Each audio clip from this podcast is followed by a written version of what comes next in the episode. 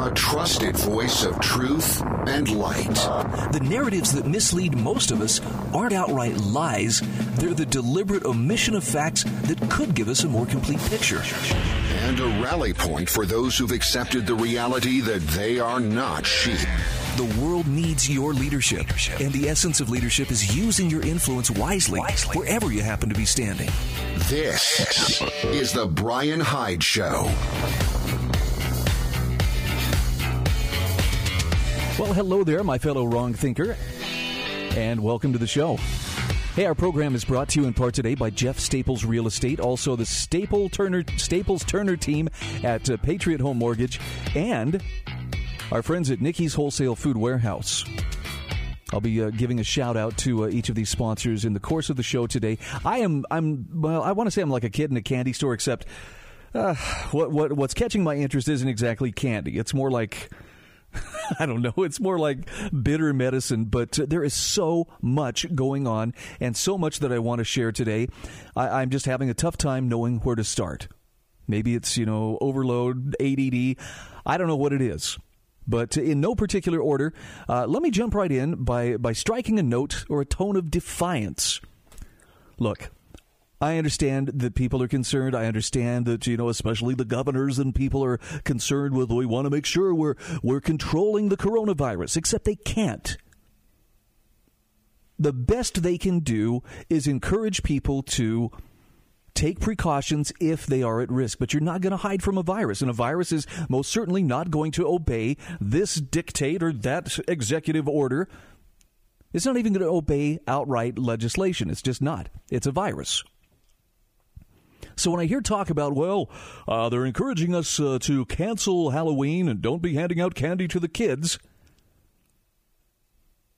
I'm thinking, you know, if if we were talking about rounding up all the folks from the various nursing homes and taking them around house to house and someone handing them candy, you know, that would be ridiculous because it would it would expose them to risk. The kids, come on. Not so much. I mean, we've we've become we've become this nation of, of sickness psychotics where everybody has to, you know, put on the appearance of, oh, yes, I, you know, I'm dressing like I'm about to go perform open heart surgery. I'm surprised we don't all walk around with our hands in the air like surgeons that just scrub them, you know, trying to avoid the germ. Somebody glove me up. Put my gown on. I'm ready to go grocery shopping. We got the masks, right? I mean, come on, why not? Let's let's finish the ensemble. But here's the thing that really gets me, okay? Halloween, okay, you could maybe even make the case that, you know, all that sugar isn't really that healthy for the kids, and I'd probably agree with you. Even though I love to steal the Reese's peanut butter cups from my kids as a dad tax when they come back from trick or treating.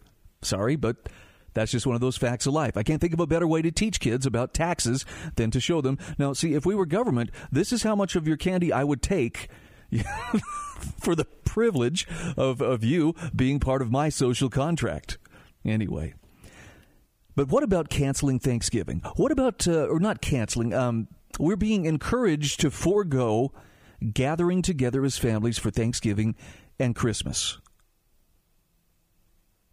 Now, I know on the one hand, people are like, well, now, Bryan, think about this. If you were exposed and you go and you go visit your 85 year old mother and you could uh, conceivably take the virus to her completely unaware. And it's true. That is a, there's a risk in that and and it weighs on me every time that I go to visit her. But I'm looking around and I'm seeing all of these mass gatherings, these protests in the streets, uh, protests disguised as a celebration when the Lakers won the NBA championship. And we're being told all those mass protests in the street are just fine. Yeah, no problem. So, as a matter of fact, yes, it is asking too much for me to consider foregoing being with my family during the holidays. If it's okay for everybody to get together and protest in the streets with nary a you know bit of social distance between them, I'm sure my family's going to do just fine. Now we may not be discussing the same politically correct topics. We we might actually be focusing on important things like togetherness and what have you. But I'm sick and tired of the double standard. Brad Polumbo uh, had this tweet. He says, Sorry, no, I'm not giving up pie and gathering for my favorite holiday for COVID 19 after you all said mass protests in the streets, hashtag Black Lives Matter, were fine. Nope. I agree with them. And I'm not telling you what to do, but I am going to encourage you. If there was ever a time to consider taking a defiant stand and doing what you feel is best, not what the governor is dictating, not what some health expert is dictating. I think they've pretty well discredited themselves. But they're so attached to the power, so attached to the idea that, oh man, if we admit we were wrong, people are going to tar and feather us. Maybe. I don't know. Have you ever thought maybe you deserve it? Who knows? But at least something peaceful that you and I can do is assert our own autonomy, our own self determination, weigh the risks. If it's not worth it, then don't do it. But as for me and mine, by gar, we're going to celebrate the holidays and hope you have a great time as well. that felt good to get off my chest. Thank you. Thank you for indulging me. 801 331 8113. Caller, welcome to the show. Hi, how are you? I am well. What's on your mind today, Kevin? Well, uh, first of all, it's great to be with you on the radio. I'm back up here in Montana. I wanted to talk about a couple things. Uh, I just barely tuned into your show, but you were talking about the best way to teach your kids about how government works is take their candy, take a certain percentage of candy or something. Yeah, the dad I, tax. the Halloween. Yeah. Okay. Well, um, I've heard this analogy used another way too. Um, what if you get an A plus on a paper? Take away that A so you get a B plus. Take away those grades, and pretty soon, before you know it, you're going to be down to what a 2.5 GPA or something. Uh, not good enough for college. How, how teach your teach students that, and then teach them loopholes to what they can do to hold on to some of that GPA, and teach them this is how government works. No, that sounds like a great idea. Yeah, uh, then uh, I want to talk about COVID 19. I just came back from Idaho, and I saw people. Uh, I didn't spend any time with friends just because certain people, mine, certain friends were sick, but I did spend some time with my sister's in laws, and I think very highly of. And one of the, they were elderly. The mother in law of my sister didn't care that we were around her, but uh, my sister's father-in-law did have some respiratory issues, and he's, I think, 75 years old or something like that. So I did practice social distancing with him because I thought that was reasonable. He's elderly and has respiratory problems, and but uh, her mother-in-law didn't care. I just want to bring this up to you, though. My family is so defensive about the mask wearing, I, I hate to say this, I had to wear my mask wherever we went into a building just to go along to get along because I was not in a position to really fight them on this. I felt like was giving into the tyranny, but I didn't know what to do. The most I could felt like I could do is just not wear my mask in the airports when my family was not around. Well, you got to pick and choose your fights carefully. So, Kevin, I would never criticize you and say, "Oh, you failed. You failed by wearing your mask."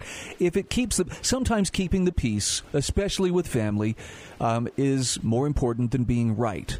Does that make sense? Yeah. Yeah, uh, well, and then they just, oh, if you don't wear the mask, I'm not taking you anywhere. Well, I'm blind, I can't see, so I, okay, you're going to talk to me like a little kid. I've got to comply here. It was silly, but I had to do what I had to do to get along. Well, I, I admire you and I appreciate you for, for making the stand where and how you can. And, and I think you're yeah. wise to you know choose carefully. Not not every hill is the hill we want to die on, but uh, but I, I just hope more people will think about where would I draw the line. You know, for me, the, the line is I won't wear I won't wear a mask at church. I just won't. Yeah, yeah, and I would too. Uh, probably if um, you know, but uh, I want to talk about Ammon real quick. Um, okay, we got about one minute. Go ahead. Okay. Um, I personally would not have done what Ammon did at the football game. However, I do admire his courage. What I would have done is probably just made a video about how silly this was after the game. But I have to admire uh, Ammon's courage. I was thinking today about a Tom Petty song I won't back down. Right. And Ammon is the epitome to that Tom Petty song, whether you like him or not. And I admire him taking a stand at least. If he had tried to force his way in or otherwise had tried to make a spectacle out of it, I would be a lot less supportive. But I think he took a, I think he took the high road. And when they said you can't come in here without Yeah, a mask, did. then I'll go then I'll go stand over here. And it was the authorities, the the school district authorities who pushed the issue and made it a big deal. Oh, and then ultimately have banned him from attending any uh, school events in the Caldwell School District or being on school property. What? You will not bend a knee to our will? We ban you from our fiefdom. That's uh, that's how little tyrants behave. Anyway, Kevin, thanks for your call. We'll be back just the other side of these messages.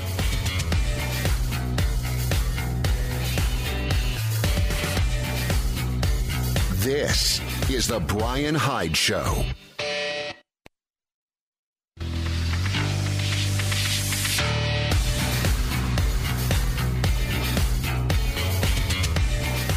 This is the Bryan Hyde Show.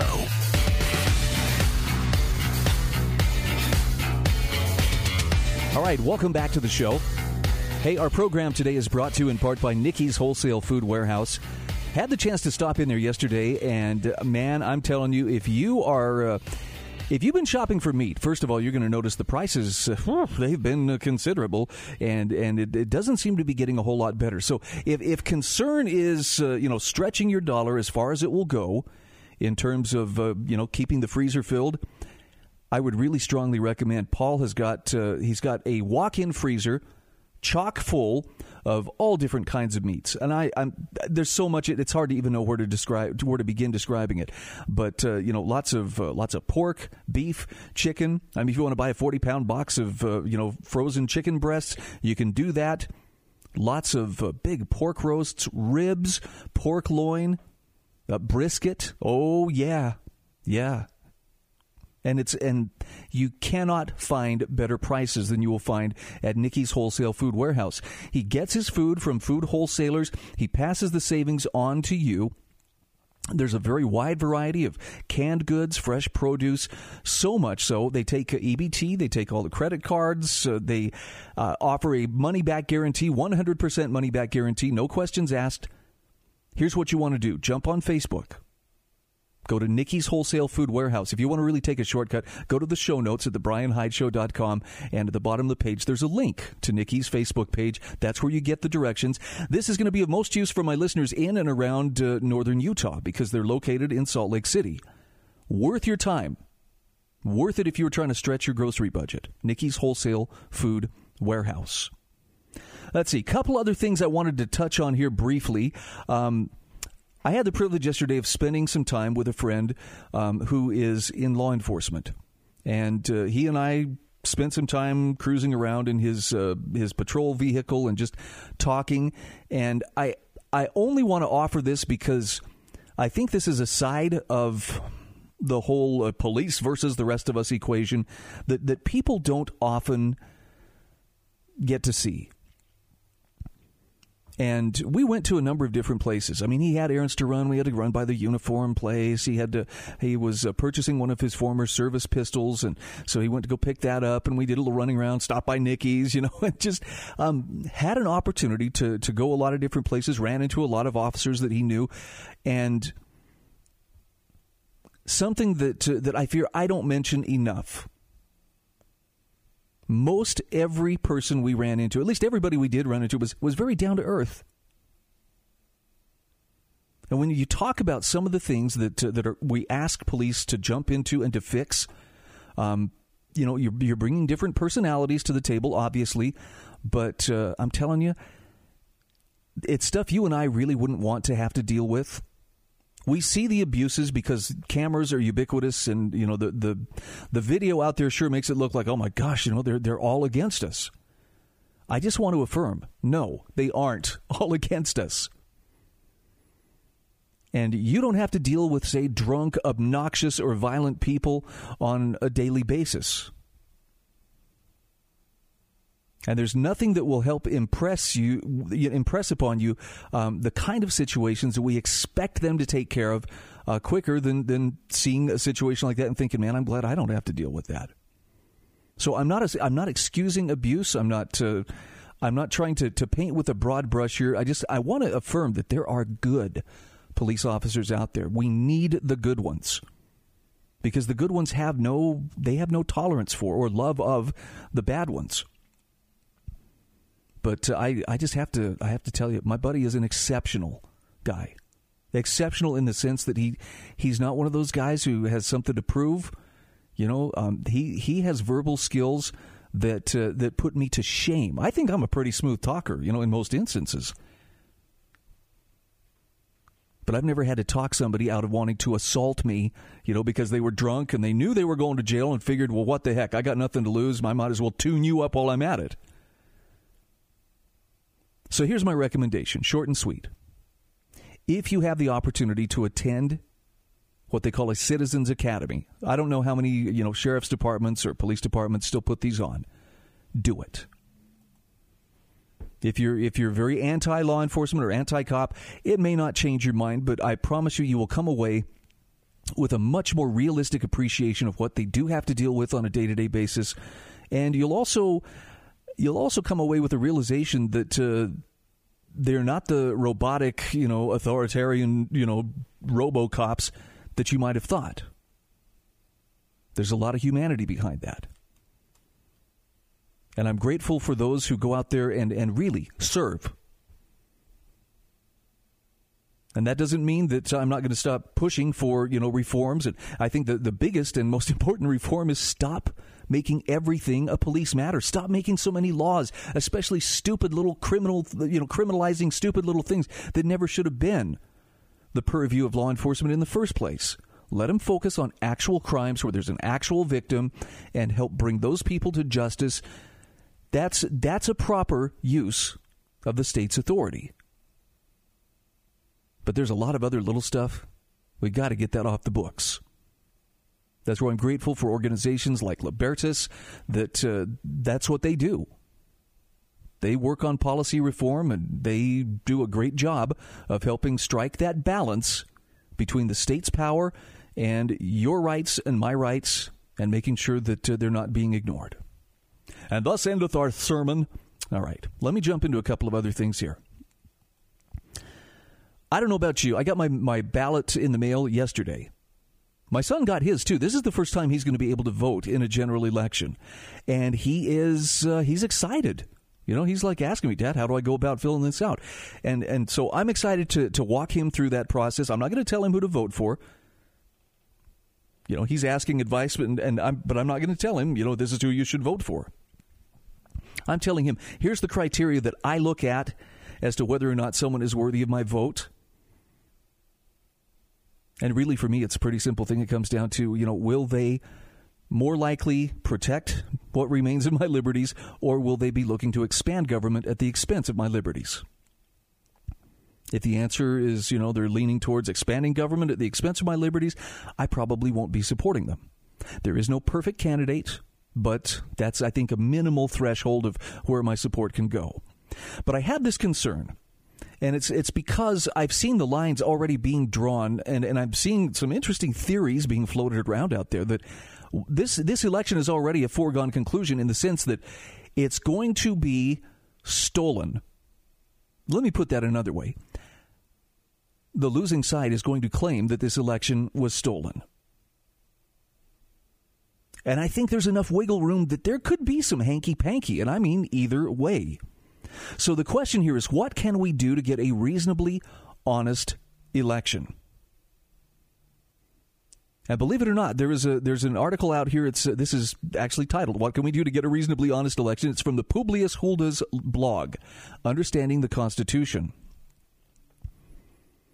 And I didn't realize there there are different levels where we can turn for recourse in making sure that the elections are kept honest.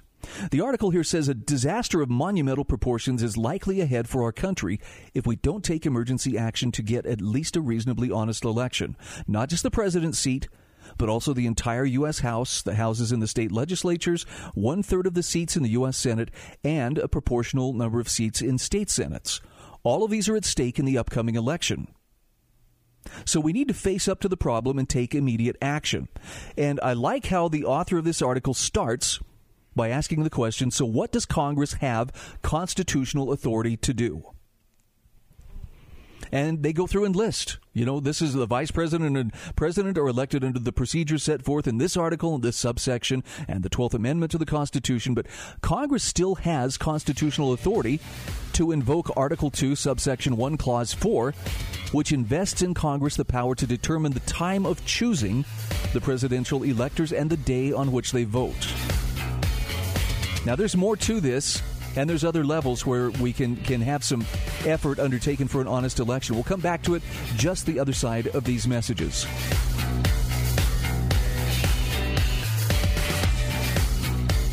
This is the Bryan Hyde Show.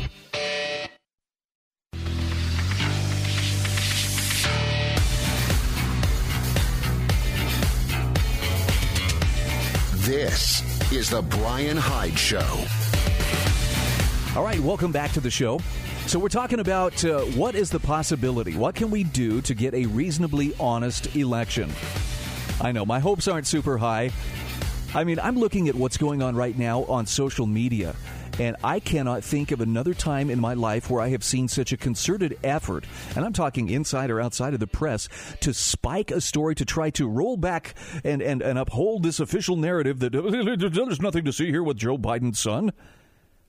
Now, look, I don't spend all my time going after and consuming political news and, ooh, what does the Daily Tattler have to tell me? You know, um, I know there's a lot of juicy information out there because there's some pretty corruptible people in politics.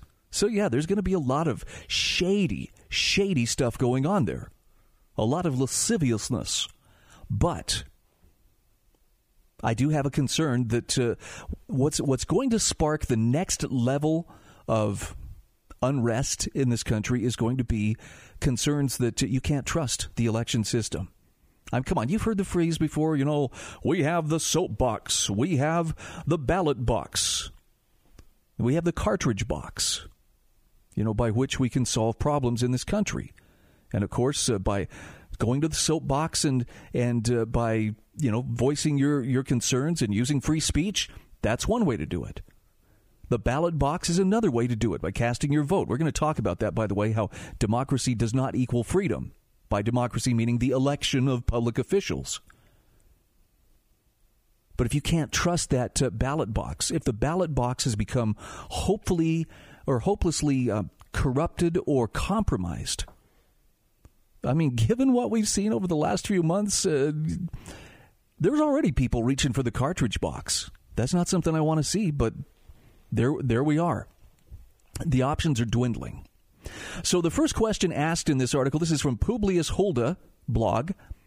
What Congress what does Congress have constitutional authority to do?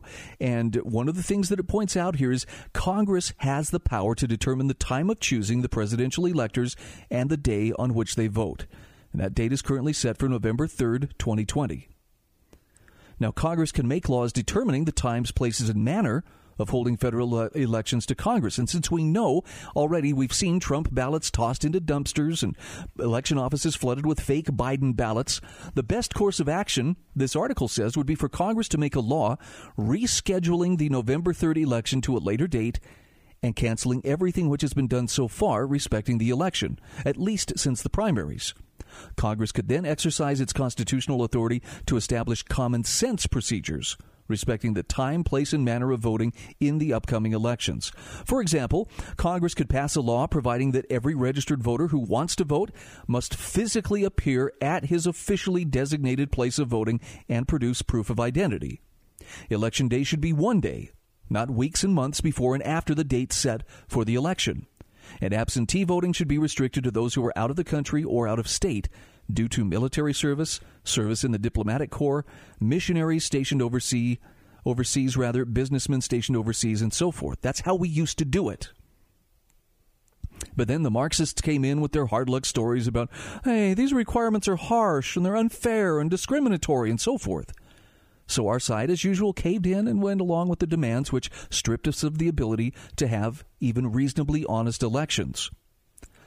But because Marxists now control the House, Congress lacks the ability to act as was just suggested. So, what does the Supreme Court have constitutional authority to do? To do? Well, Article 1, subsection 4, clause 1 provides that the power to set the times, places, and manner of voting in federal elections is delegated exclusively to the legislative branches of the state and federal governments. Accordingly, and consistent with the principle of separation of powers and the political question doctrine, the judicial branches of state and federal governments have no lawful authority to substitute their views on these issues for their legislative branches. That's pretty clear. Now, even so, with respect to the upcoming elections,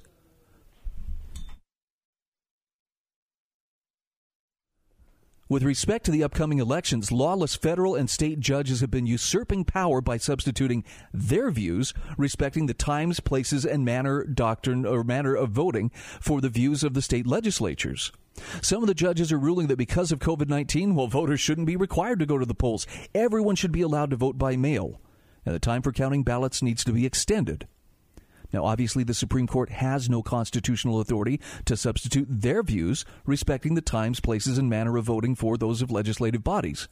Instead, its duty is to issue orders and judgments which adhere to what the Constitution says. So, the, the remedy here is the Supreme Court should overturn the usurpacious orders of state and federal judges who attempted to usurp power over this issue. They should remind the people of our country that only the state legislatures and Congress may address these issues. The judges must keep their hands off because the power isn't given to the judicial branches.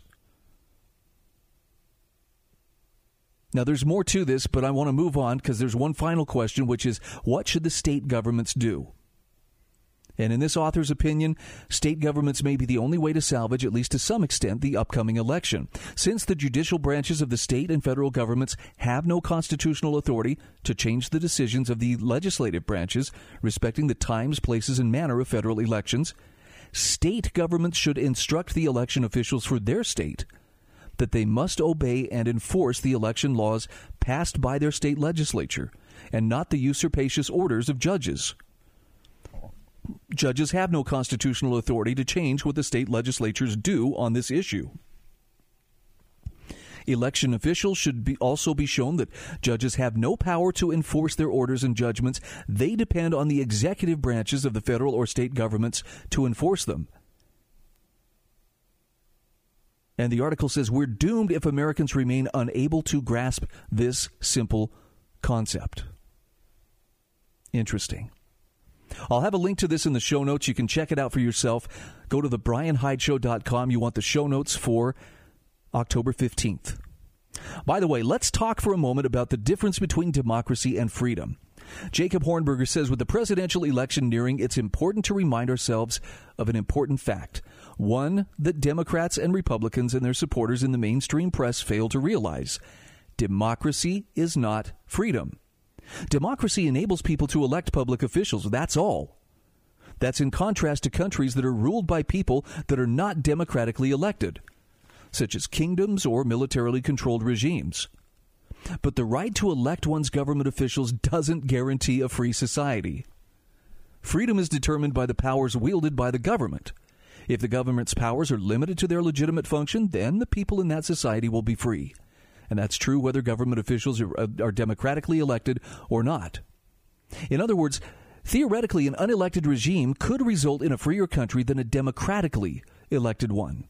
An unelected regime, for example, could implement a free market economic solution or system, while a democratic one could implement a welfare state managed economy system. Or an unelected regime could establish a system with a small military and no CIA or NSA while an elected regime could establish a national security state. I mean, the proof is all around us. The only real benefit, he says, of a democratic system is that the people can peacefully change public officials, especially when there is a change in overall philosophies within society. With unelected regimes, the only way to change officials is through revolution, which can be costly in terms of life, property, and money. Now, Jacob Hornberger says there's something else that is important that Democrats and Republicans and the mainstream press are sometimes or oftentimes unaware of. Democracy can actually be a grave threat to liberty. In fact, the Bill of Rights was designed specifically to protect the country from democracy. Consider, for example, the rights enumerated in the First and Second Amendments. Even if 99% of the American people and 99% of the members of Congress wish to enact a law requiring everyone to send their children to church, they lack the power to do so. No democracy there. The rights of the 1% who oppose being forced to send their children to church are protected. The idea is that freedom means that people's fundamental rights are not subject to majority vote. Notice something else that's important, something even libertarians sometimes forget. There's a critical difference between a government that's prohibited from wielding certain powers and a government that wields such powers but is exercising them in a wise and prudent manner.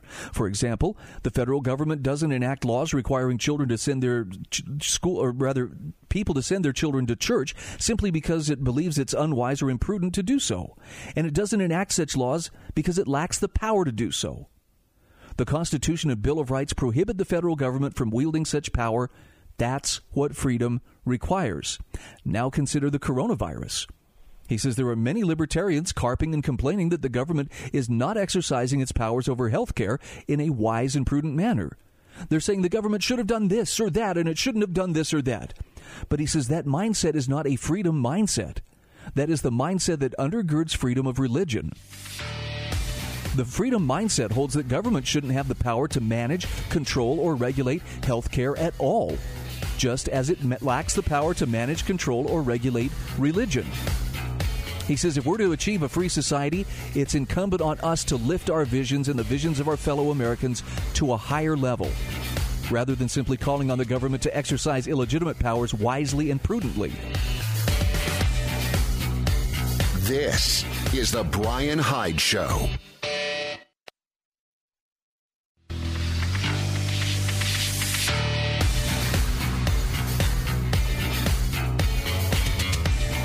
This is The Bryan Hyde Show.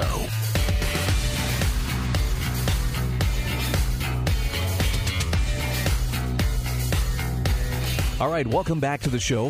801 331 8113 if you would like to weigh in. I don't know if you're nervous about uh, you know the upcoming election uh, like like I am. And, and, again, I'm not all invested in you know it's going to save us or it's going to sink us. I, I don't know. I think that there's uh, there's a lot of possibilities. I do see it being a catalyst for whatever comes next, and that does feel a little bit ominous, even as I say that. But uh, you know, maybe it'll bring something good. I don't know. I'm trying to be an optimist here. I'm also trying to be prepared and just make sure that uh, that uh, you know I've got my my ducks in a row. By the way, um, one of the things I found very interesting is the the surge in, in you know polling results, and I've I've talked with a number of friends in the last couple of weeks who have said, "Man, I just don't know what to think." You know, the polls seem to show that Joe Biden's got this thing sewed up after the debate, after the the first debate. I don't think there's going to be another one. As uh, as James R. Harrigan pointed out, he goes, "Yeah, Trump won't agree to a virtual debate because he's not going to agree to letting anybody have their finger on the mute button. You know, he doesn't want to be muted." So it's it's not going to happen again. But um, Trump took a bit of a hit, according to some polls, you know, following that uh, that debate with Joe Biden. And so people are asking, you know, what does it? What does this portend? Does he really have, you know, that that kind of a, a lead? And is, are people really so tired of Trump? And uh, for the record, I really don't think Trump is is the incompetent buffoon and monster that people have made him out to be. I think in, in some ways he's actually been a slightly better than average president than, than some of his predecessors. If only for the reason he has not gutted what remains of the Constitution as some of his predecessors have done, and as those who are wishing to succeed him would like to do. But I'm trying to I'm trying to keep in mind as I hear all the talk about, well, you know, but the polls are saying this or the polls are saying that. The polls were saying that Hillary had it in the bag right up until she lost the election in 2016. Which means I don't think you can trust the polls as much as, as some people seem to think you can trust them. By the way, I have a link to a to a story in the show notes. Uh, this is from jo- uh, W. Joseph Campbell, the exceptional catalog of American polling failures, and it's quite a list. So my advice is don't take the polls too seriously. If you're going to vote, vote. But I'm also going to caution you if you're putting your faith in, uh, boy, we're gonna we're gonna solve the problem here. It's probably not going to be solved. I think we're we're actually at the point where I'm thinking divine intervention may be the the solution that we're looking for. Which raises a whole new series of questions. So what are we doing that uh, that might help something like that happen? Let's go to the phone. Caller, welcome to the show. Bryan? Hello there. Yes, uh, appreciate it. Uh, Bryan, this is a very crucial election. This may be as important as Trump is saying, uh, the most important ever. We have, not in Biden, but in uh, Kamala Harris, we have a communist. Out and out communist. That would be a very big difference from any other election that we've had.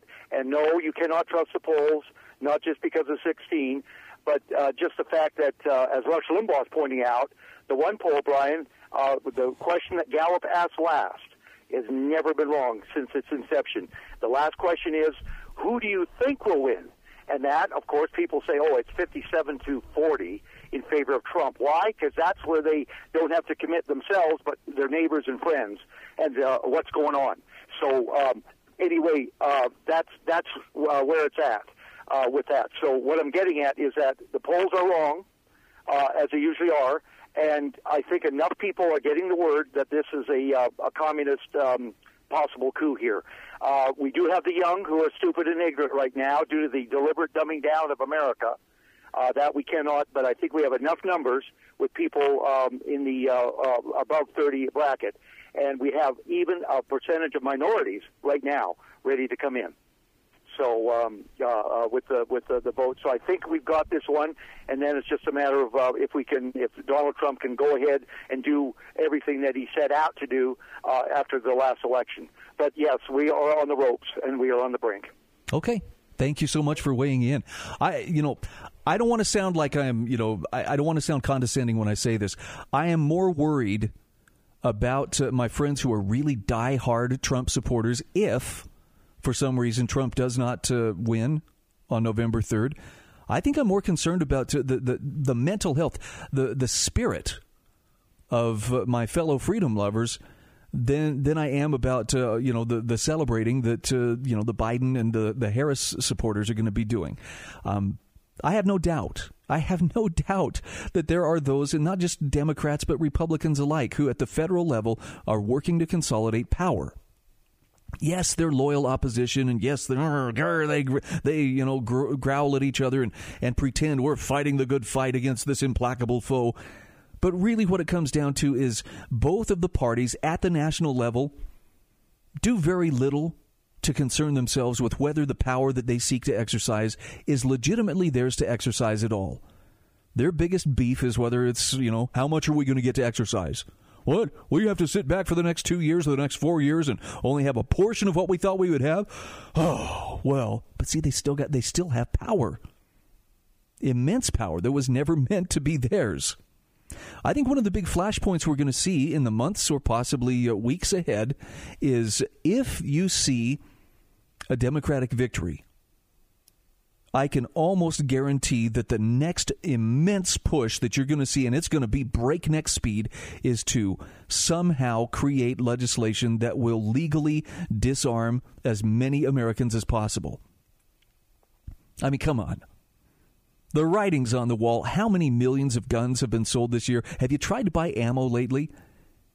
It ain't there. It's been snapped up. People know that the, the power grab it, it's getting to the point where someone is going to want to consolidate power and, and that means they're going to have to make a harsh move to try to disarm as many people as possible I don't know what happens at that point, but there's also a great article here. I'm going to share this uh, in the show notes as well.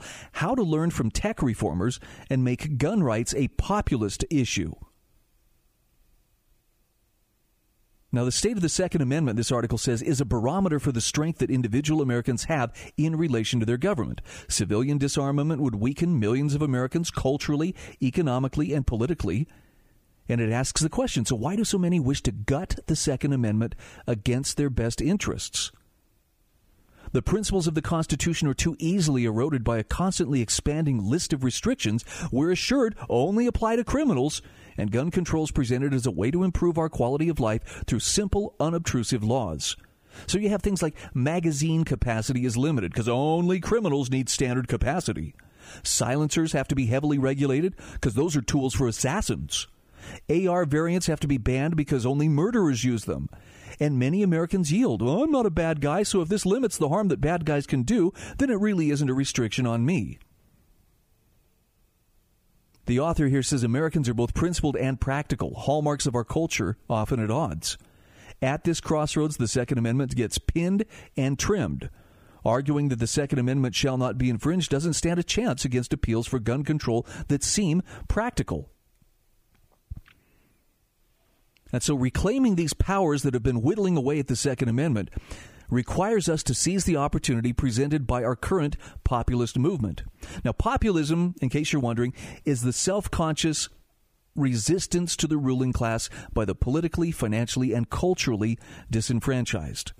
Americans may not be ready to pinpoint specifics, but they do recognize that power has been concentrated in a few institutions and social classes that somehow seem immune from economic, cultural, and political consequences. A good example of using the populist appeal is the effort to reform big tech, which includes many of the online platforms we all use every day, like Google and Facebook. Now, the debate on big tech isn't on the merits of their platforms, but the control they exercise against individuals and throughout society. Now, here, I have to warn you populism can be a not very good thing. If you are clamoring for government to come in and regulate these big tech companies, you are setting the stage for government to be the arbiter and the controller of information. So you got to choose wisely. Populism, in, in some ways, is an attractive thing. Yeah, because as the people, we can rise up and we can we can make things happen. But sometimes the people can be stampeded into something that they really shouldn't. So this is the this is where it becomes so critical to know what are the principles and practices of liberty, of private property, of free markets, of freedom of conscience. And if you struggle, if you would struggle to even define those terms to you know the people closest to you, a friendly audience, maybe it's time to crack a few books, you know, spend a little less time arguing online and get your mind around those concepts. Just a thought. I'm not asking you to do anything that I'm not personally willing to do myself. But I think time is short, so let's get on it.